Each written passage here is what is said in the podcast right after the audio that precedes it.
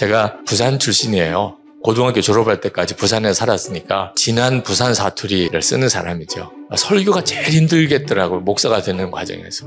아니나 다를까 신학교 1학년 때 어린이 예배에 설교를 순서대로 신학생들이 해야 된다는 거예요. 제 차례가 왔는데 말을 이렇게 시작을 하니까 서울 애들이 다 뒤집어지는 거예요.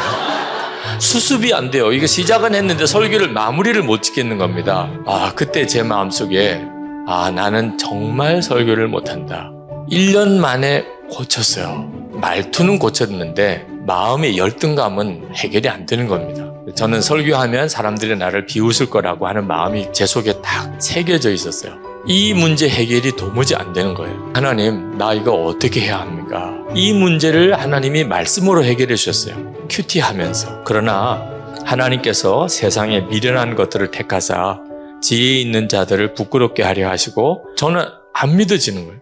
아, 이 말씀이 진짜 진리라면 우리 아이가 학교에서 꼴등을 하면 너무 기뻐야죠.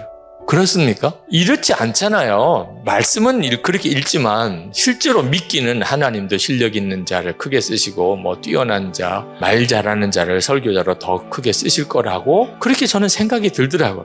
이게 어떻게 믿어집니까, 금방? 큐티 다음 본문으로 안 넘어가요.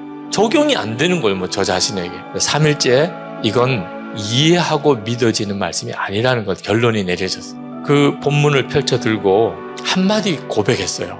믿겠습니다, 하나님. 그리고는 성경책을 가슴에 끌어안고 그냥 꼬꾸라져서 울었어요. 속에서부터 울음이 터져 나오는데 그때 제 어깨에 이게 들여져 있던 큰 멍에 같은 게콱 꺾어지는 느낌을 받았어요. 그게 열등감의 멍이에요. 이상하게 마음이 달라졌어요. 말을 좀 버벅거리고 청산유수 같이 말은 못해도 하나님이 전하라는 말씀을 알아듣도록만 전하면 되잖아요. 그죠? 내가 무슨 설교자로서 유명해지거나 사람들로부터 이렇게 인정받을 이유가 하나도 없는 거구나.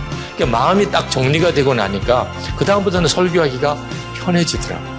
우리 자신의 질그릇 같은 건 아무 문제가 안 돼요. 문제는 보배이신 예수님이 나와 함께 계시는 것을 눈뜨지 못한 게 문제지. 그러니까 끊임없이 자기 약한 것만 묵상하고 무너지는 거예요. 주님을 바라보지 못하면 우리는 정말 비참하게 살게 돼 있습니다.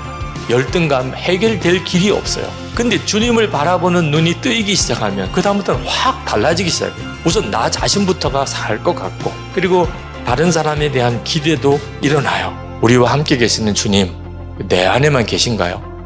그 눈이 뜨이면 우리의 삶은 정말 놀랄 일들로 계속 되는 거예요.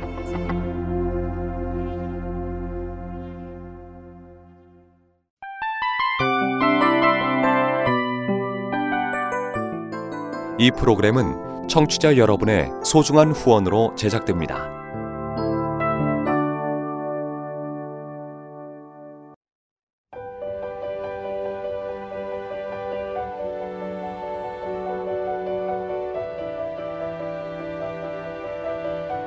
세상에는 수많은 교회들이 있지만 더 깊이 있는 말씀 강해를 찾기 위해 크기로만 교회를 선정하지 않습니다.